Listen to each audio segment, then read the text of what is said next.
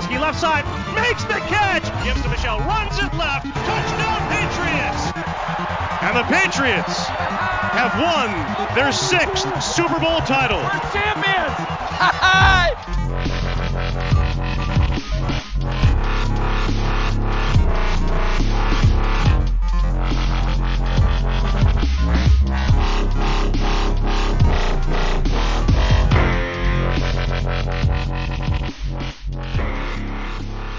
Sziasztok, Patriots rajongók, ez itt a THPXC podcast 109. adása.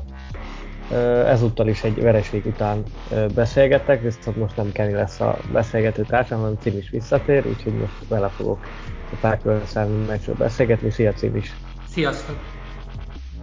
Ez is egy elég érdekes mérkőzés volt, és sok hasonlóságot lehet szerintem egyébként felhúzni a tavalyi szezonnal párhuzamban, ezekről is fogunk majd beszélgetni az adás során, de nyilván fókuszban majd a Packers elleni találkozó lesz. Idén egy újdonságot vezettünk be Kennyvel, nem tudom, hogy mennyire volt időt hallgatni az adásokat. Mindig úgy szoktuk kezdeni az adást, hogy egy 1-től 10-es skálán értékeljük a csapatnak a teljesítményét. Te hányasra lövöd be a vasárnapi játékunkat? Hát lehet, hogy többeket meg fogok ezzel lepni. Én olyan 7-es környékére adom, talán 8-as. Mondjuk a 7-est mondom be, az egy korrekt. Tehát szerintem tisztes helytállásunk volt, úgyhogy az körülbelül reális. Figyelj, abszolút. Eddig talán csak múlt héten volt olyan, hogy eltértünk Kennyvel is. Ott azt hiszem, hogy én nyomtam egy kicsit alacsonyabb értéket, de én is abszolút egyetértek ezzel a 7-essel, tehát főleg az előzmények tudatában, meg aztán utána, ami ugye a meccsen is történt, azért mégiscsak egy sokak szemében a szezon előtt potenciálisan Super Bowlba várt, vagy legalábbis nagyon a Super Bowl környékére várt csapatot tudtunk idegenben megszorítani, ráadásul úgy, hogy a második drive-ban kidőlt hát mondjuk, hogy erre a mérkőzésre kezdő, de egyébként második számú irányítónk, ugye Brian Hoyer, és egy negyedik körös újoncnak kellett gyakorlatilag 3 negyeden keresztül meccselni a Packers védelmével, bár nyilván azért az edzőstáb próbálta a futójátékra egyezni a hangsúlyt, és ez azért többé-kevésbé sikerült is nekik. Téged mennyire lepett meg, majd mindjárt rátérünk arra, vagy a mérkőzésre is, csak ugye múlt héten Kennyvel beszéltük ezt a Hoyer versus Zappe dolgot. Te kinek a pártján voltál inkább? Mennyire lepett meg, hogy végül Hoyer lett, és miért? Én teljesen egyértelmű volt számomra, hogy Hoyer lesz. Hoyer rutinos, volt már kezdve az NFL-ben. Régóta csereirányító nálunk, nagyon sok évet volt itt nálunk, úgyhogy szerintem bele könnyebben tudtak dolgozni az edzők is. Én egyáltalán nem lepődtem meg egy pillanatra sem, tehát azért nem vártam volna azt, hogy szegény Zappe pár minit is játszik idén, maximum ilyen pár térdelést tudtam elképzelni tőle, de innentől kezdve ez be is bizonyosodott egyébként a meccsen, hogy nem véletlenül Hoyerre támaszkodtak, mert Hoyer nem rossz game manager, QB, nem tud többet, tehát kezdőnek kevés, de ettől függetlenül szerintem vállalható teljesítménye volt az évek során. Most megsérült, szerencsétlen, nem tudom, végül agyrázkodásra lett-e, vagy csak agyrázkodás gyanúval vitték. Azt hiszem, hogy agyrázkodása volt. Úgyhogy innentől kezdve ő is ki fog dőlni, úgyhogy innentől kezdve csak egy darab irányítónk van, mi meglátjuk, hogy mire megyünk vele, de ezt majd később akarom részletezni. Abszolút, és ugye múlt héten beszéltünk erről Kennyvel, ő inkább Zappének az oldalán volt, és én akkor is én pont ezt mondtam neki, amit te is most itt felhozol, hogy azért egy negyedik körös újonc irányító teljesen máshogy áll bele egy mérkőzésben, mint egy 10x éve a ligában lévő játékos, akinek tényleg rengeteg tapasztalata van, még hogyha ez mondjuk meccs tapasztalatban nem is olyan hatalmas, mert ugye többnyire csereirányító volt mindegyik állomás helyén, de azért voltak kezdő meccsei, és szerintem abban azért egyetért sok Patriot szurkoló, hogy ez a mérkőzés akár Mac Jones-szal, akár Brian Hoyerrel sokkal inkább lett volna nyerhető, hiszen ott nem kellett volna csak ennyire a futójátékra támaszkodni, és azért szerintem, hogyha ha mondjuk Hoyer végigjátsza a találkozót, akkor akár több passzjátékuk is lehetett volna, meg esetleg olyan passzjáték, amikor nem két elkapófot útvonalat, hanem akár több is. Ugye többnyire Zappe ilyeneket kapott, úgymond, hogy a támadófalban minél több embert, meg minél több tight endet tudjunk felpakolni a pályára, és ezáltal több időt biztosítsunk neki a zsebben, illetve hogy megtalálja az elkapókat. Kezdjük is akkor az irányító kérdés. Ugye Hoyer kezdett, mi kezdtük a találkozót, szerintem az első drive egyébként teljesen jó volt, egy field goal, pontot szereztünk, tehát gyakorlatilag nyilván az lett volna legjobb, hogyha mondjuk TD, de field goal-al sem lehetünk elégedetlenek, és utána meg ugye jött a labdaszerzés, Jack Jones, akiről majd a védelemnél szerintem külön fogunk beszélni, ugye az újonc cornerback, ugye a labdát szerzett, az még idézőjelben csak egy fumble, meg egy kiharcolt és összeszedett fumble, azért ez is nagyon ritka, hogy valaki össze tudja szedni azt a labdát, amit ő ütött ki az ellenfél kezéből, és aztán utána jött a drive végén a sack, Hoyer megsérült, és jött Zappe. Nem benne ott mennyire volt félelem, hogy akkor ennek itt annyi, vagy már mondjuk amikor Hoyerrel ugye kiderült, hogy Mac Jones nem tud játszani, akkor már egy kicsit eltemetted ezt a meccset? Én ennél sokkal rosszabb véleménnyel voltam, tehát én nagyjából Mac Jonesról, amikor kiderült, hogy a sérülése az egy 6 hetes történet lesz várhatóan, én akkor azt mondtam, hogy már örülhetünk a 8-8-nak. Uh-huh. Tehát nem volt elvárásod a meccsel kapcsolatban gyakorlatilag. Nem, egyáltalán nem, pláne, hogy a Lambón játszunk, tehát, hogy innentől kezdve, tehát engem meglepetésként kizárólag a Pick-Six-ünk érintett, meg az, hogy végig meccsben voltunk, tehát igazából én nem vártam semmi extrát. Az Zappének egyértelműen látszott, akkor Zappének kell hívni ezek szerint, tehát az a kiejtése. Zappe szerintem. Akkor maradjunk ennél, legfeljebb, akkor végig rosszul mondjuk. Zappének az a baj, hogy nagyon lassan olvassa a védelmet. Nem is értem egyébként, miért nem olyan passzolat rajzoltak föl neki, ahol gyorsan tud.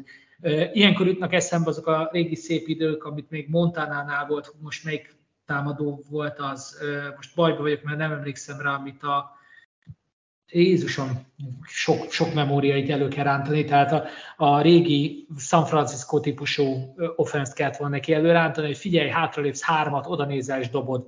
Tehát hogy ezeket a fajta játékokat, persze ez egy 20 év elavult módszer, sőt igazából 40 év elavult módszer, de vagy checkdownokba, vagy valamiben kellett volna csinálni, mert ez a szerencsétlen gyerek fogalmatlan volt, nem tehát lehet, hogy jó volt a cover, ezt nem látjuk, mert ugye a videók ezeket nem nagyon mutogatják egy szek esetében, vagy egy Harry esetében, tehát hogy szerencsétlen nem tudta hova dobni a labdát, és természetesen elérték, tehát nem véletlenül csomagolták össze többször is. Az viszont tökös tőle, hogy beleállt, tehát nem az volt, hogy úristen, engem most össze-vissza törnek, hanem tényleg próbált, amit tudott megtenni azért, hogy legyen valami. A srác jónak tűnik egyébként, mert voltak jó megmozdulásai, tehát azért nem véletlenül húztuk ki, de hát nem lehet várni csodát őtől se, de én hiányoltam az ilyen check-down megoldásokat, hogy legyen valahol szabad célpont, ahova tud passzolni. Így is passzolt 99 yardot, ha jól emlékszem, mégis a hosszabbításban nem passzolt, tehát ott nem sikerült. Tehát nem ért el a 100 yardját élet első meccsén, de ettől függetlenül szerintem jól teljesített. Meg kell tanulnia olvasni a védelmeket, tehát ez már nem az NCAA, tehát itt már egy kicsit gyorsabbnak kell lenni, sőt sokkal. Abszolút. Én is emiatt mondtam azt múlt héten Kennynek, hogy nem Zappének kéne, hanem Hoyernek, mert nyilván ő is a liga elit irányítók közé sorolható, de azért sokkal gyorsabban olvassa a védelmet, és ugye tudja, hogy mennyi ideje van rá. Van, tisztában vele, hogy oké, rendben, nem látok elkapót, akkor fog történni most velem valami. Tehát, hogy elértük a 3 Mississippi-t, lesz valami. Valami, igen.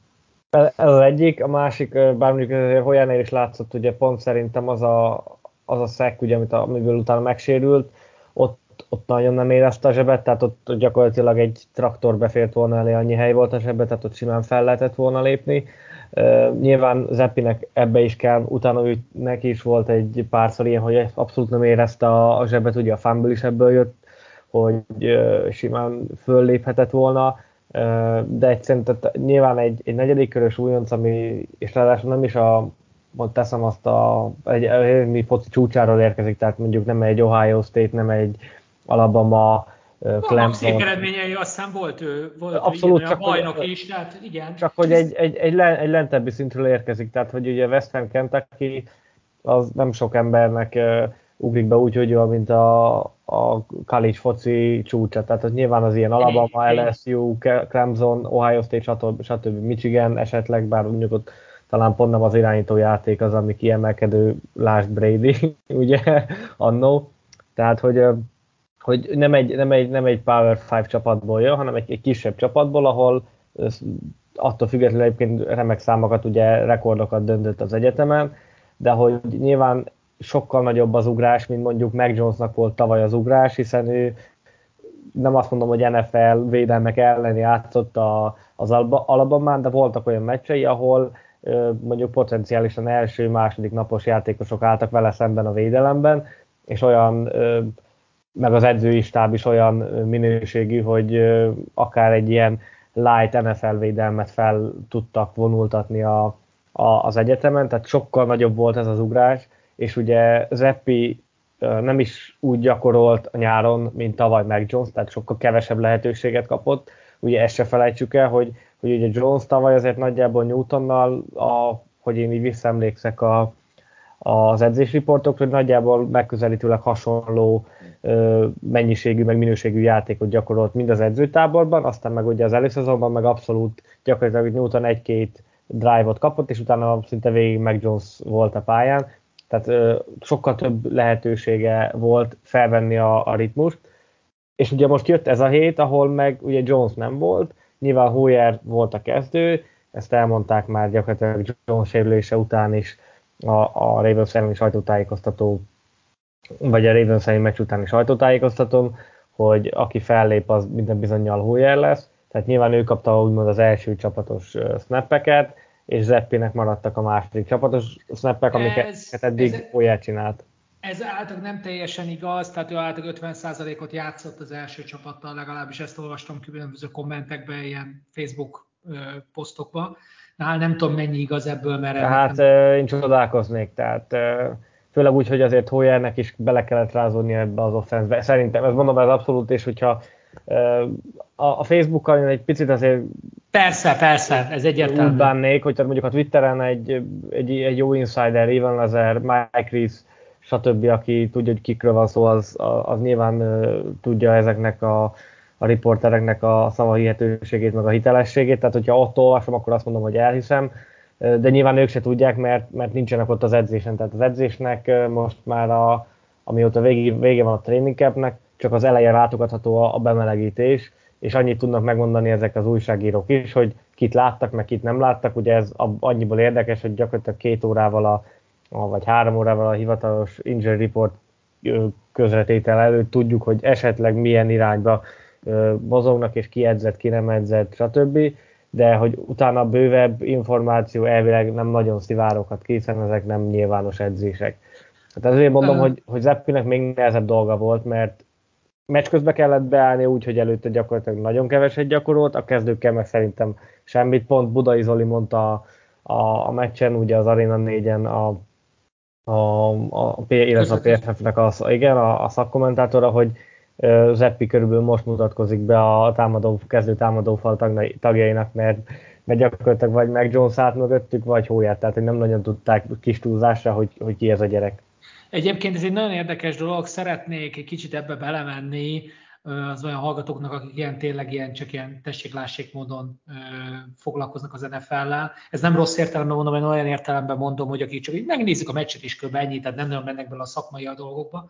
Ezt említettem az előbb is, de az a lényeg, hogy nagyon meg kell azt érteni, hogy föllépni az egyetemi szintről, ez egy teljesen más dimenzió. Tehát ez olyan más liga, mint ha mondjuk a megyei bajnokságból hirtelen bekerülnél. Gyakorlatilag a Premier League-be, tehát mondjuk mint a magyar BL2-ből, vagy akár hátrébről írta azt, hogy jó, hát akkor most a Premier League-be kéne focizni. Tehát ez brutális nagy ugrás, ezt nem mindenki érzi. Ugye a draftnál ugye 7 körben draftolnak játékos plusz az undraftedok, na most ez azt jelenti, hogy gyakorlatban, hogy ugye kidraftolnak mondjuk 250 játékost. Nagyjából 250 plusz, mint 250 játékost plusz az undraftedok, ami további, mit tudom én, még 150, és akkor ehhez képest minden egyes csapatból eljön gyakorlatilag, tehát ilyen 2-3 ezer ember végez az egyetemen, és ezeknek a krémjét veszik ugye be, és ezeknek jó része bent sem marad a ligában, tehát mit tudom én, hogy azt szokták mondani, ilyen 100-150 ember marad meg a ligában az aktuális draftból, talán picit több. Na most innentől kezdve nagyon-nagyon jónak kell lenni ahhoz, és nagyon jó sokat kell fejlődni ahhoz, hogy az ember bejuthasson és bennmaradhasson ilyen 51., 52., 53. rosterspotokon, és ez nagyon-nagyon nehéz. Hát ugye persze bizonyos pozíciókon ez kicsit könnyebb, bizonyos pozíciókon ez picit nehezebb. Ugye a harmadik irányítók az egy nagyon érdekes kérdés, nagyon sokáig nekünk is 3 irányítónk volt. Volt ugye Brady 4. irányító volt ugye a draftolása évében, most már a 3 is ritka. Tehát azt tapasztaltam, hogy ugye nagyjából pont azért nagyon szűk, ezért jellemzően 2 tartanak rosteren, tehát ez, hogy most nálunk megint 3 van, ez egy érdekes váltás volt, gondolom azért, mert Jones is még azért fiatal.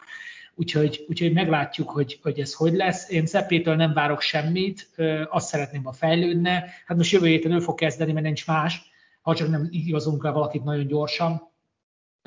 Úgyhogy most akkor itt az ideje egy picit összeszedje magát. Nem várok tőle csodát, tehát azért mondom, hogy most jelenleg ott tartok, hogy az 500-as szezont, tehát a 0-500-as szezont azt elérjük, akkor én már nagyon boldog leszek. De lehetséges, hogy csoda történik, és megemberedik magukat. Ami inkább a csapattal vonatkozó, hogy inkább most abba kell reménykedni, hogy most építkezünk. Tehát az, hogy fiatal védelmünk van, vannak jó játékosaink, Szerintem ebből még lehet építkezni. Én ezt az évet vártam tavaly, hogy majd ez lesz a kiemelkedő év, hát lehet, hogy várnunk kell még egy évet, csak bízunk benne, hogy nem kell sokat, tehát azt, hogy újra visszakerüljünk a rájátszásba.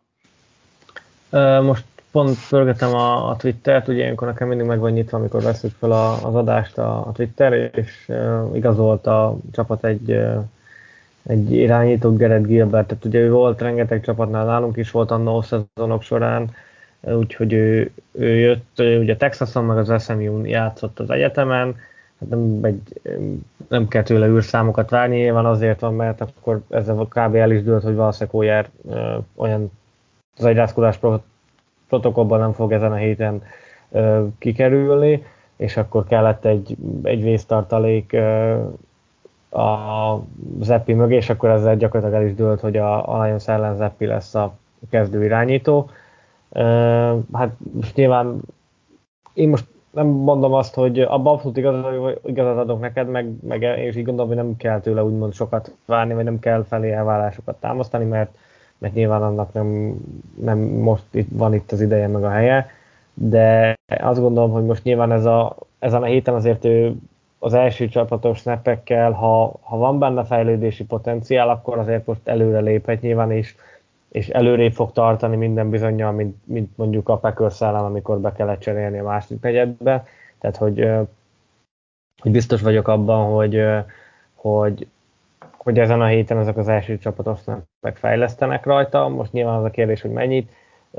Az azért látszott, hogy amikor mondjuk meg volt védve, jó ideig ugye a touchdown is ebből született, akkor azért szépen odadobta Parkernek, meg volt még Agolornak is elkapása, tehát hogy nem a földre, meg nem a téglákat dobálta, hanem azért voltak passzai, csak nyilván sokkal, amit beszéltünk is, hogy sokkal gyorsabb a játék, sokkal másabbak a védelmek, mint az egyetemen, és nyilván neki sokkal gyorsabban kell olvasnia, tehát nem kell tőle most itt aztán 4 hét alatt nyilván majd 300 yard 4 TD, mert nyilván a futójátékra fogunk ezúttal is építeni, de hogyha tényleg azt mondom, van benne fejlődési potenciál, akkor ezen a mérkőzésen megmutathatja azt, hogy egy ilyen jó game manager, mint mondjuk annó, amit, ha nem tudom, emlékszel rá, amikor Brady eltiltott volt, Garoppolo meg sérült, és ugye beállt Brissett. A Houston ellen ő sem csinált túl nagy dolgokat, de szépen lemenedzselt a meccset, a védelem meg úgy játszott, hogy le tudtuk nullázni a Houstont, tehát hogy Brissettnek jobban örülnék most, azért azt hozzáteszem. Hát igen, de figyelj, akkor ő is első éves harmadik körös, tehát nem sokkal volt előrébb QB, ő azért az egyáltalán nem is hozott feltétlenül olyan számokat, jó mondjuk talán egy kicsit erősebb csapatok ellen, de hogy azért nyilván, és az is ott a szezon elején, tehát harmadik hét volt, tehát gyakorlatilag nagyon egybecseng ezzel az epis vonallal.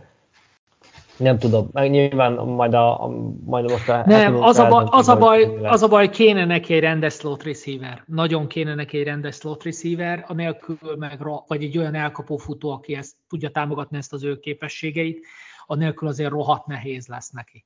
Tehát egy Agolorral nem fog tudni mit csinálni, mert az a baj, hogy ő nem az a típus, aki fölnéz, látja, hogy szabadon van az elkapó, és eldurrantja az ágyút. Tehát... Hát nyilván mondjuk majd Meyers, ha esetleg vissza, most nyilván ugye kedden veszik fel az adást, nem tudjuk, hogy Meyers nem ilyen helyzet. Ugye holnap jön majd ki az első hivatalos injury report, sérülés jelentés. Ugye múlt héten már edzett, még ha limitáltan is Meyers, majd nyilván jövő héten, vagy a hétvége felé többet tudunk arról, hogy milyen munkát végez, limitált edzésmunkát, vagy esetleg már teljes edzésmunkát, ugye a térsérülése után, ő azért egy megbízható célpontja volt szerintem Newtonnak, meg Jonesnak is eddig. Egyébként, hogy a másik irányítóról is beszéljünk, viszont meglepően rosszul játszott, főleg az meccs elején a Rodgers. Tehát utána azért összeszedte magát, és hozott egy 10/11-et, de az elején, tehát hogy interception, ami azért kifejezetten ritka tőle, és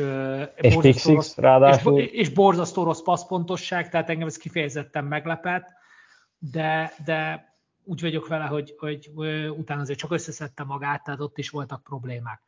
Úgyhogy ebből szempontból szerencsénk volt, nem tudom, hogy meglátjuk. Hát igen, azért ritkán szokott ilyen rosszul játszani. Tehát, hogy ez nem volt egy jó meccs, és akkor még finoman fogalmaztam. És egyébként a unblock szerint azért is mondtam a bevezetőben, hogy szezon előtt sokak által a Super Bowl vagy Super Bowl közelébe várt Packershez, mert én láttam a múlt heti meccsüket is, a Buccaneers ellen, arra fönnmaradtam. Hát ott sem a védelem oké, rendben volt, de ugye a támadósor gyakorlatilag két drive-on kívül semmit nem nagyon tudott csinálni. Oké, aláírom, hogy az a Buccaneers defense azért nem egy rossz egység, bár most meg a Chiefs pakolt föl nekik 41 pontot, tehát hogy én most valahogy ebben a Packersben nagyon nem éreztem a Craftot, és azért látszik Rodgerson is, hogy Davante Adams nagyon hiányzik abból az offenszből, és próbálták ugye most újoncokkal feltölteni a keretet, de nem igazán sikerült ugye egyikőjüknek sem úgy beilleszkedni, ahogy szerették volna, vagy ahogy várták. Hát majd meglátjuk, nyilván ez most már minket kevésbé érdekel a hátralévő meccseken, majd maximum, hogyha odáig eljutunk, akkor valamikor február környékén beszéltünk erről, hogy na, akkor egy visszavágó a Packers ellen, de hát nyilván az a jelenlegi NFL állások, meg a csapatok állása szerint nem igazán reális. Hát aztán egy tavalyi 1-3-as kezdés után is egy 8-1-es folytatás következett. Úgyhogy mindig van esély, azt sem mondták volna meg sokan, hogy 9-4-jel fogunk állni az 1-3 után. Majd meglátjuk, hogy most nyilván, ha mondom hétmé, és akkor ezzel az irányítók érdőt szerintem le is zárhatjuk, hogy a héten Zappe lesz. Kíváncsi vagyok, mondom, hogy milyen all-game fogunk rá fölhúzni. Nyilván a futójáték lesz előtérben, ez szerintem egyértelmű, de szerintem azért most már egy picit úgymond bonyolultabb játékokat is meg lehet vele próbálni. Most nyilván nem arra gondolok, hogy és akkor 5 elkapó, vagy mert annak nem lenne értelme, de nem olyan játékokat, hogy mondjuk két ember útvonalat, mint most a Packers ellen volt. Jó, futójáték, beszéljünk róla, mert szerintem azért inkább a támadó oldalon azt lehet kiemelni. Zseniálisan működött szerintem mind Stevensonnak, mind Harrisnek a játéka, és a támadófal, amiről beszéltünk a szezon elején sokat, hogy nem igazán akar összeállni, meg nem tudjuk, hogy most mi a helyzet. Budai Zoli is mondta a közvetítésben, hogy rendkívül jól variálta a kártyákat az edzőistáb, és voltak zónafutások, amik ugye idén kezdünk el használni, voltak ilyen tipikus klasszik úgymond power, meg gap játékok, amiket meg az eddigi szezonok során használtunk, és amire inkább van meg az ember alapanyag, én azt gondolom. De hogy nagyon, nagyon jól tudták variálni a dolgokat a csapatnál, és a támadófal is jól tudta megoldani, tehát jól tudtak utakat, meg lyukakat nyitni a futóknak, úgyhogy ez egyre inkább egy top 5-ös, top 3-as futótandemhez hasonlít nekem, és nagyon szép dolgokat várhatunk tőlük szerintem még a szezonban. Hát yardban nem hoztak sokat, mert 86-ot, illetve 66-ot hoztak, viszont cserébe 4,8-as és 4,7-es átlagot futottak, tehát hogyha ezentúl is ennyi, ilyen átlagban futtak, nekem tökéletesen meg fog felállni.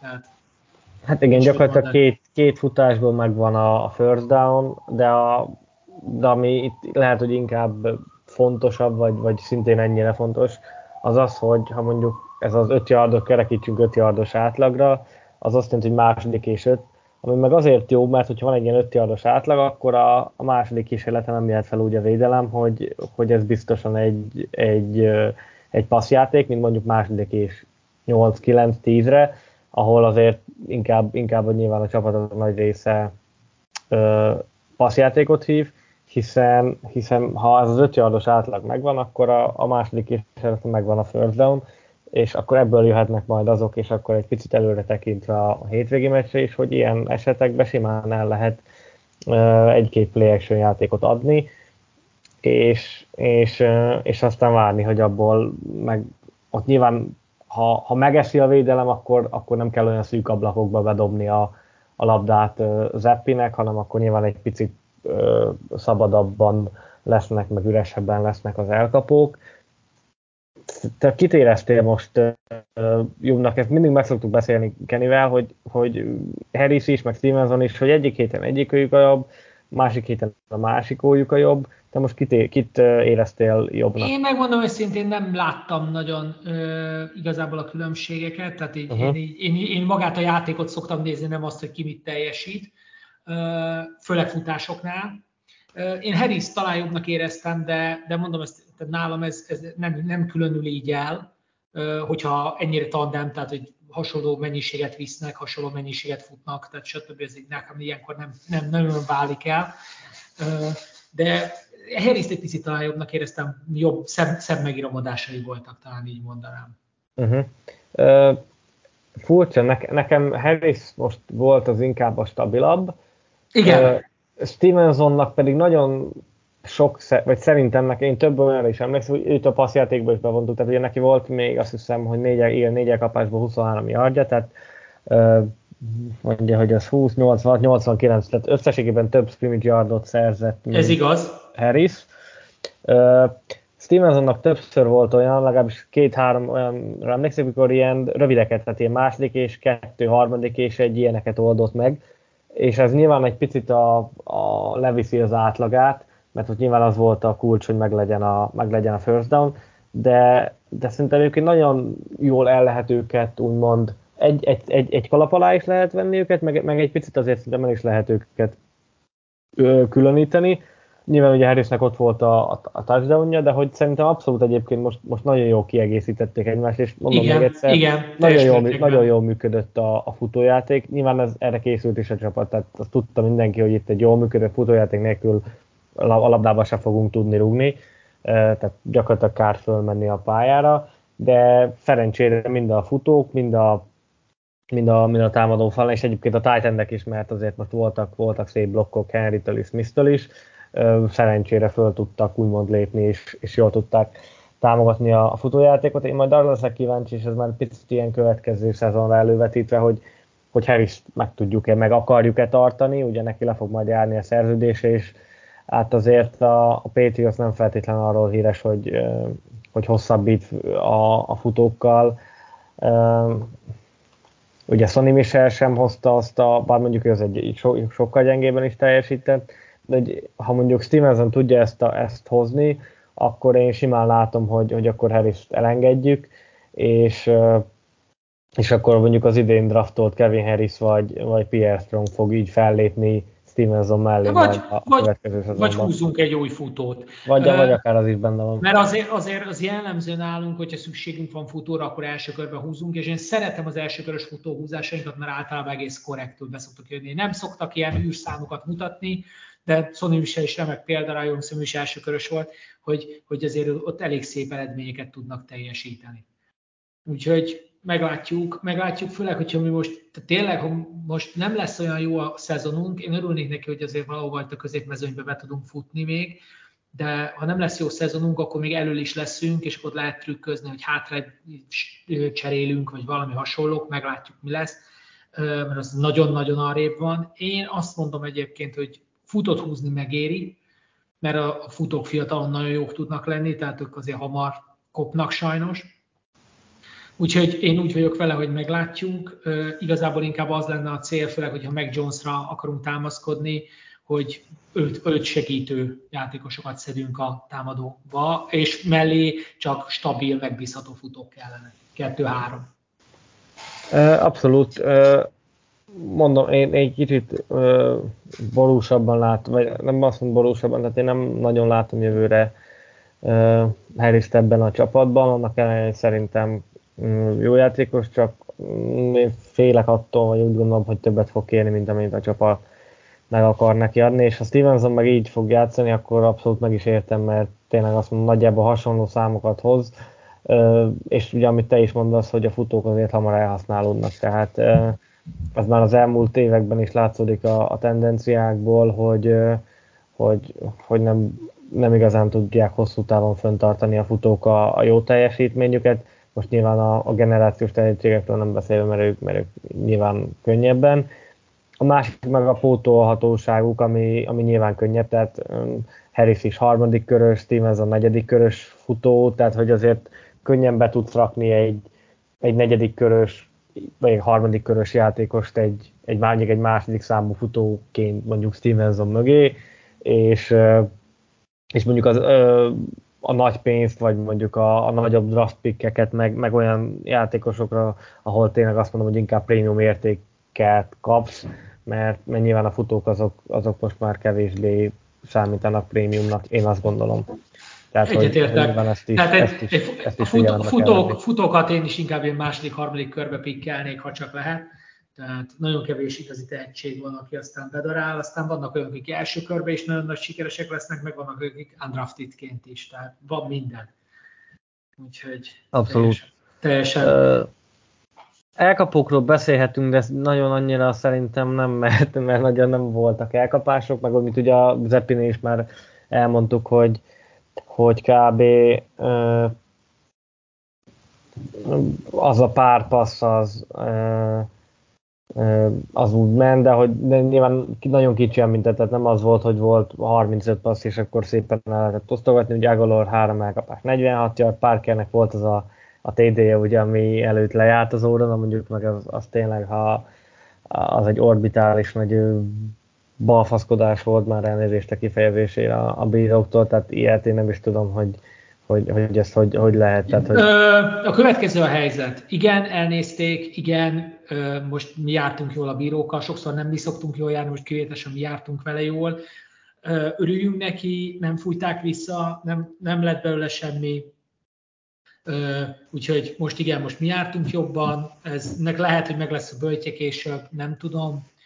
Nem nyertünk, ugye igazából nem számított, de valóban nem szabadna ennyit tökéletlenkedni, se a csapatnak, se a bíróknak, meg határozottabbnak kell lenniük, ennyi. Hát, igen, tehát hogy azt ugye el is mondták a közvetítésben is, hogy nulla, ránéz a center, és hogyha nem jön a labda, akkor dobja. Tehát ez ugye nullánál még el lehet indítani játékot, ugye? Tehát, hogy nem az van, hogy egy, és hogyha átállt nullára, akkor dobni kell. Azzal nem értek egyet. Azzal nem igaz, nem volt annyi, néztem az órát, azzal nem értek egyet, hogy mondtak, hogy 2 másodpercig nullán állt az óra. Nem, egy vaskos 1 másodpercig, az nem kevés idő az 1 másodperc. Egy vaskos 1 másodpercig állt nullán az óra, tehát hogy mármint, hogyha nulla utáni időszakban. Szerintem igen, teljesen jogos. Láttam már, nem ilyen sok, mert az ilyen sokakat nagyon ritkán, de majdnem ennyi órát láttam már, hogy mit tudom én, ráváltott nullára, és mit tudom én, egy ilyen 10-2 másodperccel később indították el a játékot. Hát oké, de az benne is van. Azt mondom, hogy az nyilván, mert ugye a nullánál még el lehet indítani. De ez nem... Tehát, hogy ez... Jó, az persze, ez egyértelműen. Ez egyértelműen delay of game volt, tehát én nem ezt is vitatom. Hogy ilyet még nem láttam, hogy ilyenre nem dobtak be, tehát hogy nyilván azért nem láttam ilyet, mert erre mindent már hamarabb bedobják rá, és azért nem megy eddig az óra, de hogy én azért 10 plusz éve nézek NFL-t, azt gondolom, hogy ha nem is, nyilván minden meccset nem látok, de hogy ami tévés meccs, meg Patriots meccs, azokat úgy többé-kevésbé meg szoktam nézni, ha úgy van, tehát ilyet én ezt valahova oda tudnám berakni így a bírói tévedések közé, mint a 3 évvel, vagy 4 évvel ezelőtti a Saints Rams NFC döntőn, ugye, amikor nem dobták be a pass interference-t a Saintsnek, és utána ki is kaptak, és ugye akkor jött a Rams ellenünk a Super Bowlba, tehát hogy az volt gyakorlatilag az volt ilyen bírói tévedés. Nyilván az ott nagyobbat ütött úgymond, mert a Saints ki is kapott, meg azért csak egy NFC döntő volt, de én még nagyon kíváncsi vagyok, hogy ilyenkor, tehát hogy van-e valami retorzió a bírók felé, mert simán el tudom képzelni, és ugye itt azért az NFL-ben nincsen olyan sok, azt hiszem, hogy egy bírói stáb pihen minden héten, vagy hát akkor, hogyha minden csapat játszik, az tehát 17 bírói stáb van, tehát hogy most leültetik-e pont a jövő hétre, vagy nem, ezt nem tudom. Az a helyzet, hogy nekem sokkal jobban fájt, bevallom őszintén, az a bírói tévedés, ami a Ravens Buffalo meccsen történt, az szerintem sokkal, sokkal idegesítőbb volt. Ugye a Baltimore játszotta a Buffalo ellen, nem tudom, kinézte a meccset, ott konkrétan annyi történt, hogy Lamar Jacksonnak volt egy futása, láthatóan a labdával előre nyújtva megcsinálta a first down-t, nem adták meg, megchallengelték, visszanézték és stanzelték. Ja, igen, tudom most már, mire gondolsz. És nem is értettem ezt a dolgot, hogy ezt így hogyan, tehát ezt nálunk csinálják meg, én örjöntem volna a tévé előtt, mondom, gyerekek, nem áll. Tehát az szerintem az ezen a héten legalábbis a 2 meccsben, amit én néztem, az sokkal idegesítőbb bírói hiba volt.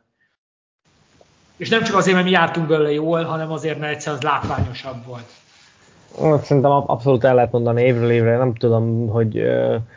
Vagy nem azt, hogy nem tudom miért, mert nyilván most az elmúlt években azért rengeteg úgymond régi bíró vonult vissza, és akik a helyükre jönnek, abszolút nem tudják felvenni. Tehát, hogy jó, egyébként ez a srác, ezt én nem is ismertem, tehát én sosem láttam még ezt a bírót eddig. Úgyhogy aki a mi meccsünkön? Igen, azt hiszem, igen. Hát ő egy-két-három éve van, azt hiszem, az NFL-jából, mármint így, hogy vezető bíró. Világos.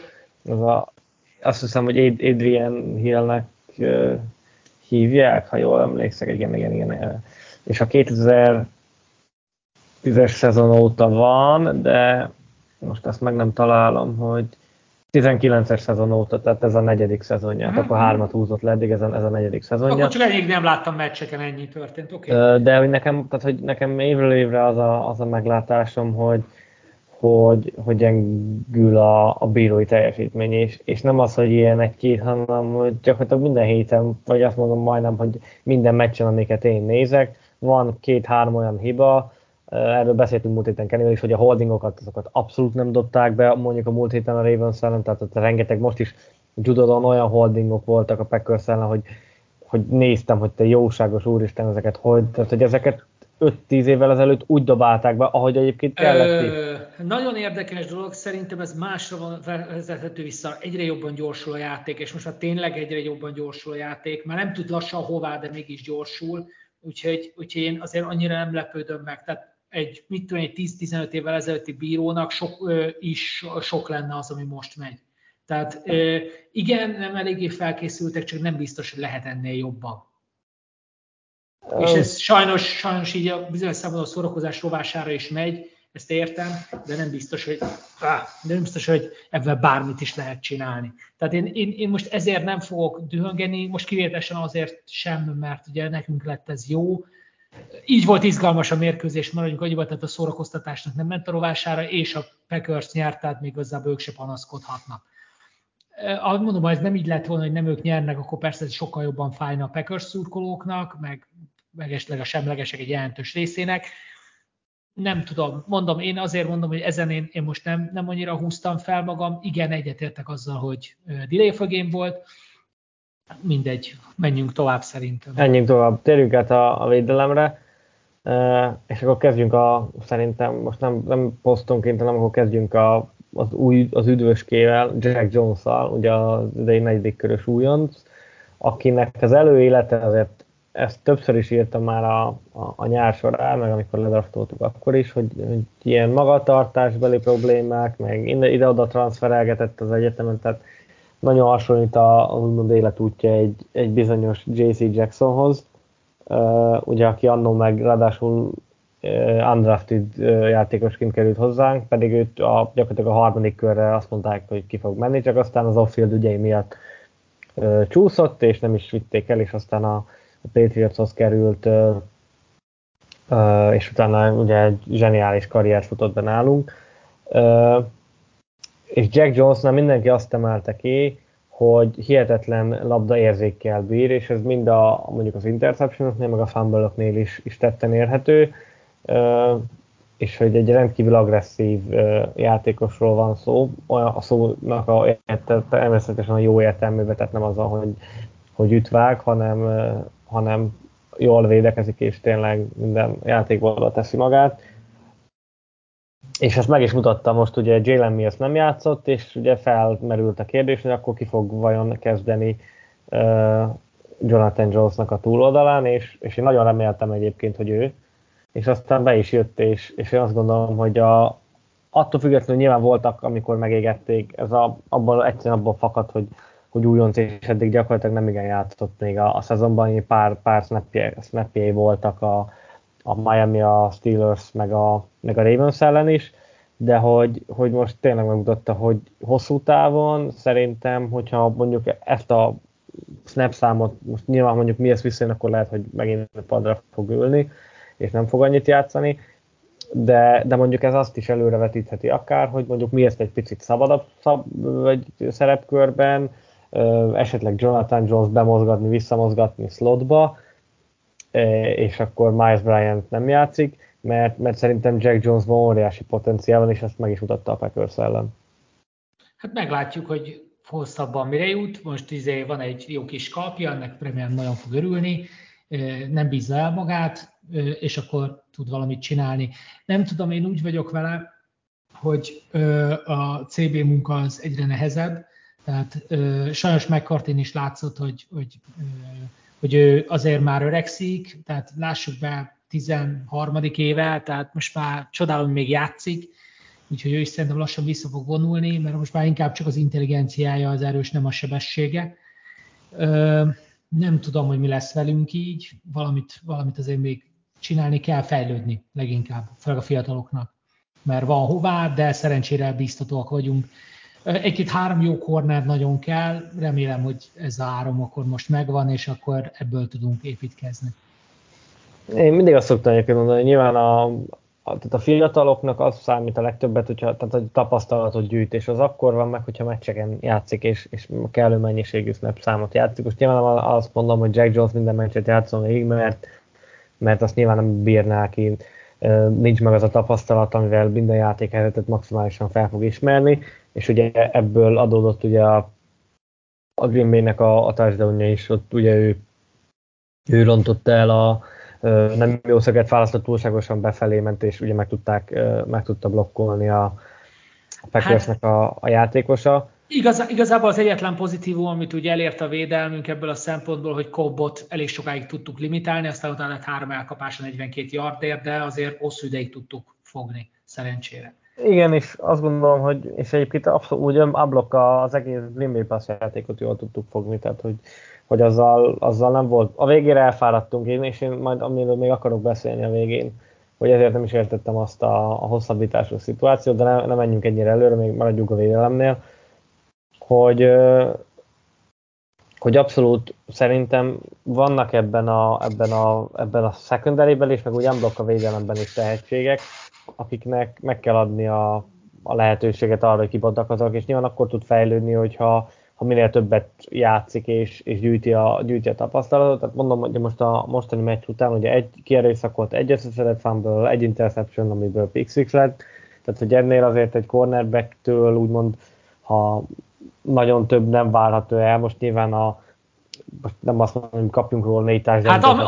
Hát amíg nem izé van, amíg nem pisztoly párbaj van, addig ez az teljesítmény, ez bőven elég egy meccs. Abszolút. De vele egyetértek teljes mértékben. Tehát hogy nagyon, nagyon jól játszott, és mondjuk ha ott van az oldalon Jonathan Jones, aki ugye eddig a hétig a legjobbra értékelt cornerback volt a PFF-nél, aztán most egy bizonyos Jack Jones átvette tőle ezt a címet, úgyhogy Jonathan Jones most azért párszor megégették, bár azért voltak olyan elkapások mellett, amik gyakorlatilag levédekezhetetlen volt, tehát remekül jött a passz, és az elkapó is jól dolgozott. Vannak ilyen játékok, amikor egyszerűen nem tud mit csinálni, a cornerback szabályosan nem tudja megakadályozni az elkapást, de hogy azért azt szerintem mutat valamit, hogy Jack Jones a brutális jó coverage grade-et hozott. Nyilván azért ebbe a pick-six meg a pick-six meg az interception az benne van, tehát hogy az nyilván nagyot dob rajta, de hogy alapból is látszik, és már eddig is látszott az edzéseken is, elmondták a szakértők, hogy nagyon jó játék intelligenciája és labdaérzéke, meg labdaügyessége van. Tehát, hogy ezek a dolgok nyilván benne vannak, és ez akkor fejlődhet, hogyha minél többet játszik éles szituációban, nyilván az edzés is fontos, de azt gondolom mégiscsak az éles játék az, ami... Persze. Igazából beszéljünk akkor a kondícióról, mert szerintem igazából az lehet még itt lényeg, vagy nem tudom, még lehet, hogy akarsz beszélni a falról, meg a linebackerekről, arról sajnos én kevésbé tudok nyilatkozni, azon kívül, hogy ahogy látom, borzasztó volt a futásvédelmi. Igen, nekem ott főleg nem is a bekapott yardokkal, az átlaga volt baj, tehát hogy 114 yardot, vagy nem is tudom mennyit futott, mindjárt mondom, 110 futott. Aaron Jones 73-at Dillon. Ha mondjuk ez dupla ennyiből futják, akkor nyilván azt mondom, hogy oké, de azért a 6-9-es meg a 4-3-as átlag, főleg a 6-9-es az szar már, bocsánat a kifejezését, tehát az a 7 yardos átlag az nem, egyáltalán nem jó. Judon jó volt, tehát ő mindig hozza magát, és én a futáson végül inkább azt mondom, hogy hullámzó volt, tehát hogy volt, amikor amúgy meg tudtuk állítani, és akkor utána jöttek, főleg az első fél időben passzok Rodgers-től, amik meg nem ültek, és mentek le szépen, tehát hogy voltak ilyen drive-ok. Hát konkrétan meg is jegyezték a meccsen, ugye, hogy Rodgersnek volt egy idő, amikor 3,3-as volt az irányító mutatója. Na most ez ugye meglátszott, és akkor itt említettem ugye a fáradtságot. Abszolút, és ugye ha mondjuk meg tudtuk fogni a második és 8 jött, vagy második és 7, akkor ott általában Packers passzolt, Rodgersnek nem ment, harmadik és 7, vagy harmadik és 5 nem jött össze, és akkor mentek le. Tehát, hogy ez nem volt be, inkább ott volt baj, amikor jöttek a futások, és volt, hogy két futásból is egymás után first down tudtak szerezni, tehát többi 10 yardot értek el. Tehát, hogy ezek, és ugye ezzel fárad a védelem is. Tehát, hogy inkább én nekem az átlag volt a bajom, ami így a végére kijött, az a 6-9, az. Még a 4-3-at az se jó, mert ugye abban is ha 3 futás, 4-3, az first down-ig, de még azt mondom, hogy azt el tudom fogadni szódával, de az, ha mondjuk ő az első számú futó és 4-3-as átlaggal fut, akkor azt mondom, hogy az többé-kevésbé rendben van, de az a 6-9, az majdnem 7 yard, az borzasztó sok, úgyhogy nekem itt igazából ez volt a bajom, és ugye végére is abszolút elfáradt a csapat. Ezért is volt nekem furcsa az, hogy nem mentünk neki a harmadik és ötnek úgy, ahogy neki kellett volna szerintem menni, tehát mondjuk 2 futás, vagy jöhetett volna egy reverse end around, valamivel meg tudjuk variálni, de az, hogy ugyanazt csináljuk, mint amit a Falcons csinált ellenünk a Super Bowl-on, az 51. Super Bowl-on, amikor ugye Hightower odaért és fumble, és ugye az volt igazából a nagy fordulópont a mérkőzésen, hogy úgy álltunk föl, hogy a Packers pontosan tudta, hogy passzjáték lesz, és elkezdtek sok embert küldeni, blitzelni kezdték Zappit, és nyilván amit már beszéltük, és erre nincs felkészülve, és nem is volt felkészülve, és lehetett felkészíteni. Nekem ez volt a furcsa, hogy annyira, tehát hogy ugye Stevenson sokkal előrébb helyezkedett annál, mint amennyi mondjuk egy ideges esetben mondjuk a futójáték meg a passzjáték határán helyezkedik el. Tehát ott egyértelmű volt, hogy passzjáték jön, és nyilván egy sikertelen passz után a negyedik és ott az már egy sokkal meccesebb szituáció, még mondjuk egy harmadik és ott 2-3 yardot futunk, negyedik és 2-3, még azt mondom, hogy ott meg bármi lehet, akár egy QB snake-kel, vagy valami kis trükkel, és jól működött a futás, tehát én nekem ezért volt, hogy a 3. és 5-nél egy játékban gondolkoztunk, nem 2-ben. És utána nyilván a Rodgers meg a Packers offense végigvitte a drive-ot, és be is fejezték. Te hogy láttad ezt a szétút?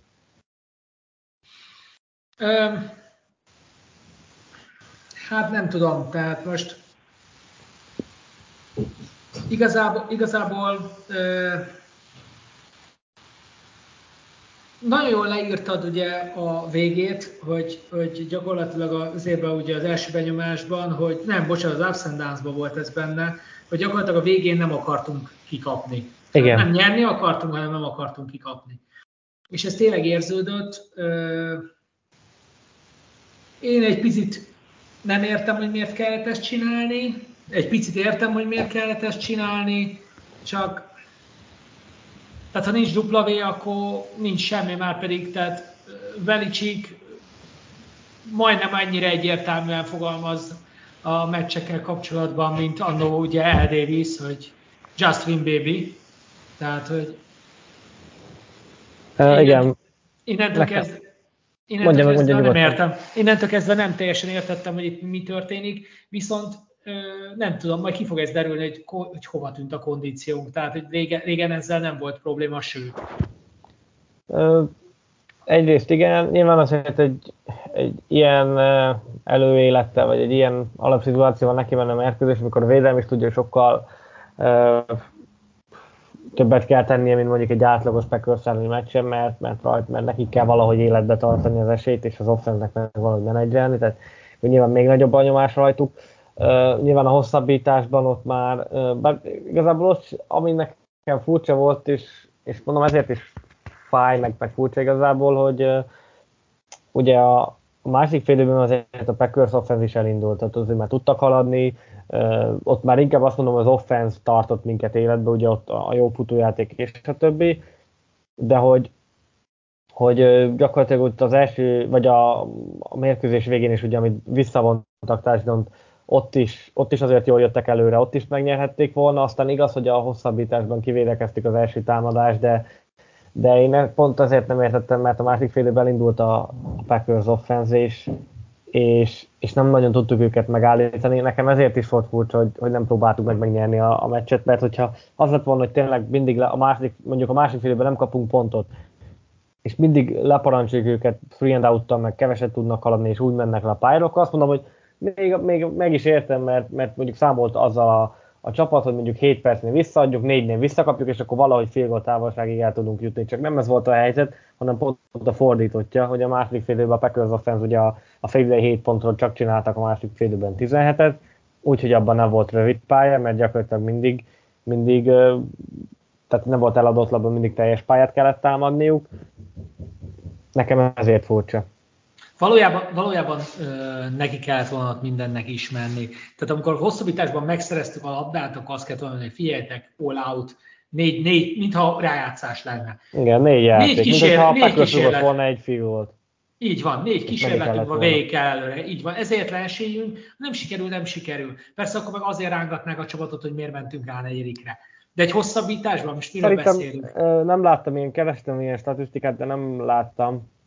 Mert nem találtam, ha valaki esetleg tud ilyet, akkor nyugodtan vagy a Facebook csoportba, vagy a podcastes cikk alá küldje be, hogy milyen százalékban volt, ugye ilyenkor ki szokták számolni, milyen százalék van akkor, hogyha neki mész, meg ha nem mész neki, milyen százalékkal van győzelem, vagy vereség, vagy esetleg döntetlen, úgyhogy ha valaki ilyet lát, akkor azt megköszönöm, ha beküldi, vagy a csoportba, vagy a kommentben a hozzászólásoknál. Nekem mondom, ezért volt ez fájó, hogy nem próbáltuk meg, és nem elvesztésre mentünk, és nem a győzelemre. Van-e még valami esetleg, ami a Packers elleni? Nem, nincs. Akkor ugorhatunk a Lionsre. Ugye vasárnap 19 óra ismét hazai pálya, meg kéne szerezni az első győzelmünket hazai pályán, és ugye a Lions szerzett yardokban, azt hiszem első, meg pontokban is, viszont a védelme az egészen botrányos, tehát ott meg liga utolsó. Úgyhogy nagyon érdekes kérdés az, hogy ami elvileg nekünk most ugye az erősségünk, hogy inkább a védelemmel próbálunk építeni, az fog a szembe menni majd azzal, ami nekik az erősségük, meg a mi nyilván gyengébb offenzünk, ami Zappivel fel fog állni, az meg a Lionsnek a gyengébb védelme ellen, úgyhogy ez egy nagyon érdekes dolog lesz, hogy gyakorlatilag mind a két páros, vagy az egyik párosításban a két erősség, a másikban a két gyengeség fog összecsapni. Mit vársz a mérkőzéstől? Csak így hát nem, most... nem végeredményben, hanem így játékba, Zappitől, futójátékba, védelme és a többi. Egy nagyon fura dolgot fogok mondani. A gurulós foci rajongók lehet, hogy fognak ennek örülni. Én azt mondom, ha úgy játszunk, ahogy mostanában a magyar csapatot láttuk játszani a gurulós fociba, akkor egy nagyon izgalmas meccsen akár győzhetünk is. Ugyanis igazából én azt látom, hogy nézem a statisztikákat, tehát az első offenszben, 11-dik defenszben, ezt 18-dik és 10-dik vagyunk. Valójában, ha kimegy a csapat és meghal a pályán a saját szurkolói előtt, akkor lehet, hogy itt tényleg mindent is meg lehet csinálni. Tehát azért gyakorlatilag végül pisztolypárbajban maradtak ahol a Seattle ellen, és ez kifejezetten meglepetés volt egyébként, hogy otthon kikaptak a Seattle-től, úgyhogy valószínűleg ez most nekik is fájó, pláne, hogy a Patriotsot most akkor be kéne darálni, mert de az ő csoportjuk miatt ez most nagyon fontos, hogy ne maradjanak nagyon le, mert hát ugye a csoport ellenfél ellen, dehogyis, hülyeséget mondok, nem is csoport, de legalábbis mi ez, tehát NFC csapat ellen, tehát konferenciában azért kikaptak. Tehát azért nem csoportmeccs volt, bocsánat, így rosszul mondtam, de hogy valamit csinálni kell, tehát hogy nekik is tenniük kell most, hogy kikaptak, bár csak kicsit, ugye ők is 3 ponttal, de 48-45-re, tehát egy borzasztó pont gazdag meccs volt, és innentől kezdve össze kell szedni magukat, hogy ők is csinálják valamit. Hiába jönnek idegenbe, szerintem nem sok esélyünk van, de ha meghalunk a pályán, akkor lehet, hogy tudunk belőle valamit csinálni. Én, ami miatt egy picit pozitív vagyok, az az, hogy alapvetően a Seattle Seahawks sem az offense-nek a hihetetlen tehetségéről híres most a jelenlegi szezonban, és azért valahogy 48 pontot ők is fölpakoltak. Most nem azt mondom, hogy mi is fel fogunk ennyit pakolni, mert nyilván ilyen egyszer van egy évben valószínűleg, tehát hogy nem mondom ezt. De én abszolút nem lennék meglepve, hogyha itt az offense az nagyon jól játszana, és mondjuk ha nem is Zappén múl, nyilván nem rajta fog múlni, de hogyha a futójáték jól fog működni, és mondjuk Zappén meg ezen a héten fejlődik annyit, hogy egy ilyen, mondom, egy jó game managerként ellavírozik, ami egyébként mondjuk Geno Smith-től is körülbelül ennyit vártak a szezon előtt, akkor simán meg lehet fogni ezt a Detroitot, és azért, ha még akarunk valamit ettől a szezontól, akkor nyilván az 1-4 az nagyon nem néz ki jól, tehát hogy azért kéne följebb jönni, és most azért én azt gondolom, hogy olyan mérkőzések jönnek, amik hát inkább nyerhetőek, mint mondjuk az első 4 volt, mert itt azért a legoptimistább becslések is, hát 3-1, de inkább a 2-2 volt, és az 1-3 volt, azt mondom, az 1-3 az, nem azt mondom, hogy reális, de azért sokan abban gondolkoztak, hogy Dolphins ugye ott az mindig necces, a Steelers az talán verhető, a Ravens az kérdés, hogy vajon milyen lesz, a Packers meg szerintem gyakorlatilag mindenki elbetűnek írta, mert azért nem győzni állnak a csapatok a Lambeau Fieldre, tehát hogy itt nagyjából valahol egy picit alatta vagyunk annak, amit mondjuk úgy vártunk, mert szerintem mindenki szeretett volna egy 2-2-vel kijön az első 4 hétből, de azért most jön egy Lions, aztán jön egy Browns, akik hihetetlen hullámzók, tehát ott is azért azt gondolom, hogy akár lehet is keresni valónk, jön egy Chicago Bears, meg egy New York Jets, tehát hogy itt azért most nem az NFL krémjével fogunk én azt gondolom találkozni, meg kell nézni, hogy mit tud ez a csapat, és mondom, ha amit te is mondasz, hogy kimennek és meghalnak a pályán úgy, hogy mondjuk ezen a héten meghaltak, akkor egy szavunk nem lehet majd a következő héten a podcastben, és tényleg azt gondolom, hogy most is azért csalódott, aki csalódott, mert benne volt az esély, és ilyenkor talán én azt gondolom, hogy még fájóbb a vereség, amikor úgy kapunk. Egyrészt nyilván örülünk annak, hogy megváltunk, másrészt meg amikor ott van az esély, akkor legalább az esély ott van, és van, hogy mint a tavaly a Buffalo elleni playoff vereség, ami nyilván nagyon fájt mindenkinek, de esély nem volt gyakorlatilag a meccsen, azt úgy valahogy azt mondom, hogy nem az, hogy könnyen megemésztem, mert nyilván az is fáj, csak teljesen más az embernek a hangulata, úgyhogy hogy esély sem volt, így azért egy kicsit lehetett reménykedni, és nyilván azért jó lett volna, tehát azért 2-2-re fordulni, az nyilván sokkal jobb, mint az 1-3, de mondom, ott van a tavalyi szezon, amikor meg utána lett belőle egy 9-4. Egyébként hozzáteszem, hogy a Lions is 1-3-mal áll, tehát ők sincs ahhoz képest, hogy az offenzük az első, a mettert yardok számába. Ezzel egyébként nagyon jó, hogy a sok yardot megtett csapatok majd utána nem hoznak sok pontot, tehát ebben azért jók vagyunk. Csak én megmondom, hogy én most nem vagyok túl optimista, de hát majd meglátjuk. Én azért fogok egy vicceset tippelni, aztán majd meglátjuk, hogy mennyire lesz igazam. Oké, és akkor hozzá, hogyha meg is nyitom a tippeldét, és akkor tippelünk egyet. Egy pillanatot kérek, amíg a Excel betölti magát, meg a Packers-t átírom Lions-ra, mert azt nem javítottam ki. Egy pillanatot kérek, és utána okés. Na, akkor mondom a három dolgot, amit meg kéne tippelni. A sikeres mezőnygóloknak a száma 3,5 fölé. Várjál, csak még itt számoltam, mindjárt mondom. Alatta. Okés. Én azt mondom, hogy fölötte leszünk. A büntetéseknek a száma két csapat összesen 10,5. Több lesz. Azt mondom, hogy alatta leszünk. Bízom a be nem dobott zászlókban. A futott társadalomnak két csapat összesen 2,5 fölött.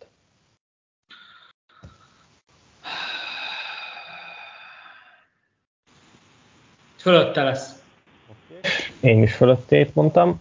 3 pontos favorit a Patriots, tehát picit a fogadóiroda szembe megy azzal, amit te mondtál.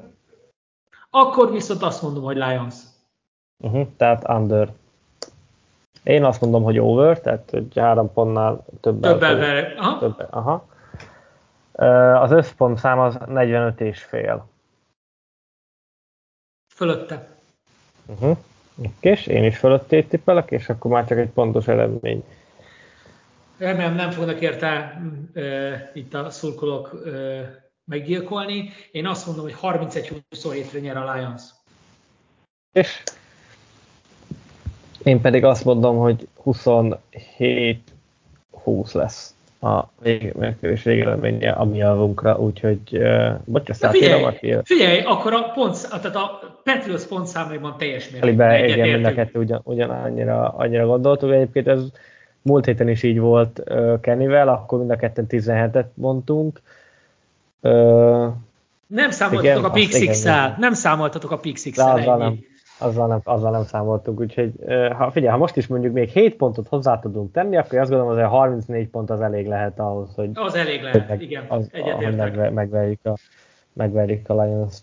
Okés, ezek majd, szerintem még elküldöm Kennynek is, hogyha szeretne, akkor tippeljen. És akkor majd megy ki a podcast alá a honlapon, meg majd nyilván megy föl Spotify-ra, meg SoundCloud-ra is, ahogy szokott. Igyekszünk minél hamarabb, majd Spigó valahogy éppen össze tudjuk hozni, hogy kikerüljön, akkor kikerül, de mondom, még egyszer kedden vettük fel ezt az adást, tehát azért nem is tudtunk még ilyen úgymond friss infóval szolgálni, mert ez a keddi nap, ez ugye mindig ilyen úgymond üres járat a csapatoknál, tehát még se edzés, úgymond hivatalos edzésriport nincsen. De gondolom, ma lesz az első, ha jól tudom. Szerintem holnap van, amiről jön ki fix info.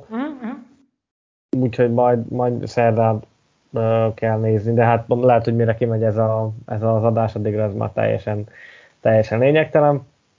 De mindegy, mondom, amint tudjuk minél hamarabb, akkor megy majd ki az adás, és akkor tudjátok hallgatni. Cím is nagyon szépen köszönöm, hogy itt voltál, és neked itt volt a szezonban az első részvétel. Majd, ha sikerül, akkor szerintem jó lesz visszatérni ahhoz, hogy 3-an vagyunk, mert azok voltak szerintem a legjobb adások, meg ott nyilván 3 vélemény ütközik, akkor sokkal szertágazóbb a beszélgetés, de nyilván ez mindig attól függ éppen, hogy ki hogy ér rá, és hogy tudja a napjába beütemezni ezeket a bő egy órás beszélgetéseket, úgyhogy jövő héten érkezünk. Kérdés majd nyilván, hogy hány emberrel, és beszélünk majd a Lions elleni meccsről, felvezetjük a Browns elleni találkozót, úgyhogy akkor is majd tartsatok velünk. Vasárnap pedig 7 órakor a Lions fogadjuk, úgyhogy a csetre, aki szeretne, az tud jönni, majd lesz szoba is, ahogy szokott.